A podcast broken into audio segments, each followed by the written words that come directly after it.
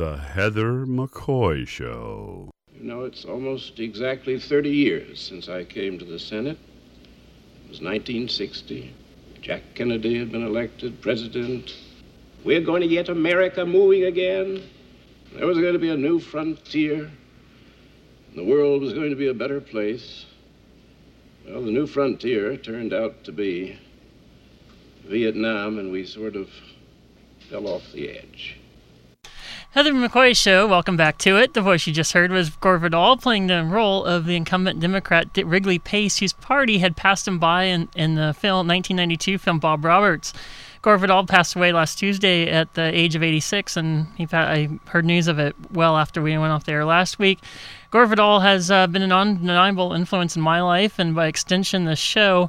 He shaped the way I look at the world, and he will be missed. Uh, the clip that I played was from Bob Roberts, and if you haven't seen the film, it is a masterpiece. Tim Robbins plays a right wing folk singer who turns Republican and uh, tries to run for the Pennsylvania Senate against this uh, longtime incumbent, and he pulls off a lot of election dirty tricks.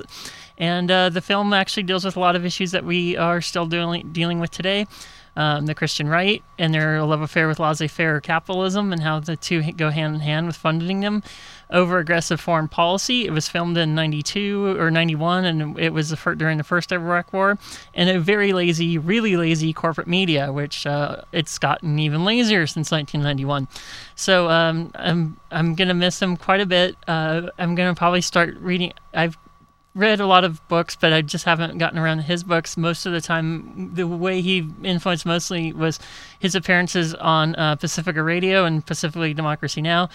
And so I'll probably get to reading some of his fiction books that he's written over the years. Um, the report that I was talking with uh, Dr. Uh, Reverend Dr. John Comba, um, his, the full report can be found at once again publiceye.org.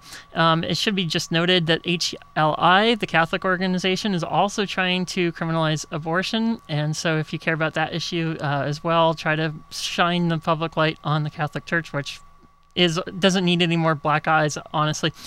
I just want to end off on a happy note. Uh, congratulations to the U.S. women's team. They beat uh, the soccer team. They beat Canada 4 3 on Alex Morgan's goal in, like, what, the 119th minute of the match.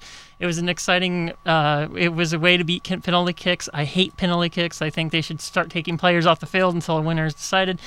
Uh, they're going to take on uh, Japan in the gold medal match on Thursday, and uh, it's 11:45 our time. It's uh, NBC Sports Network here on the U.S. with uh, that. And uh, this is the McCoy Show. Ask Leader is next. Thank you for listening.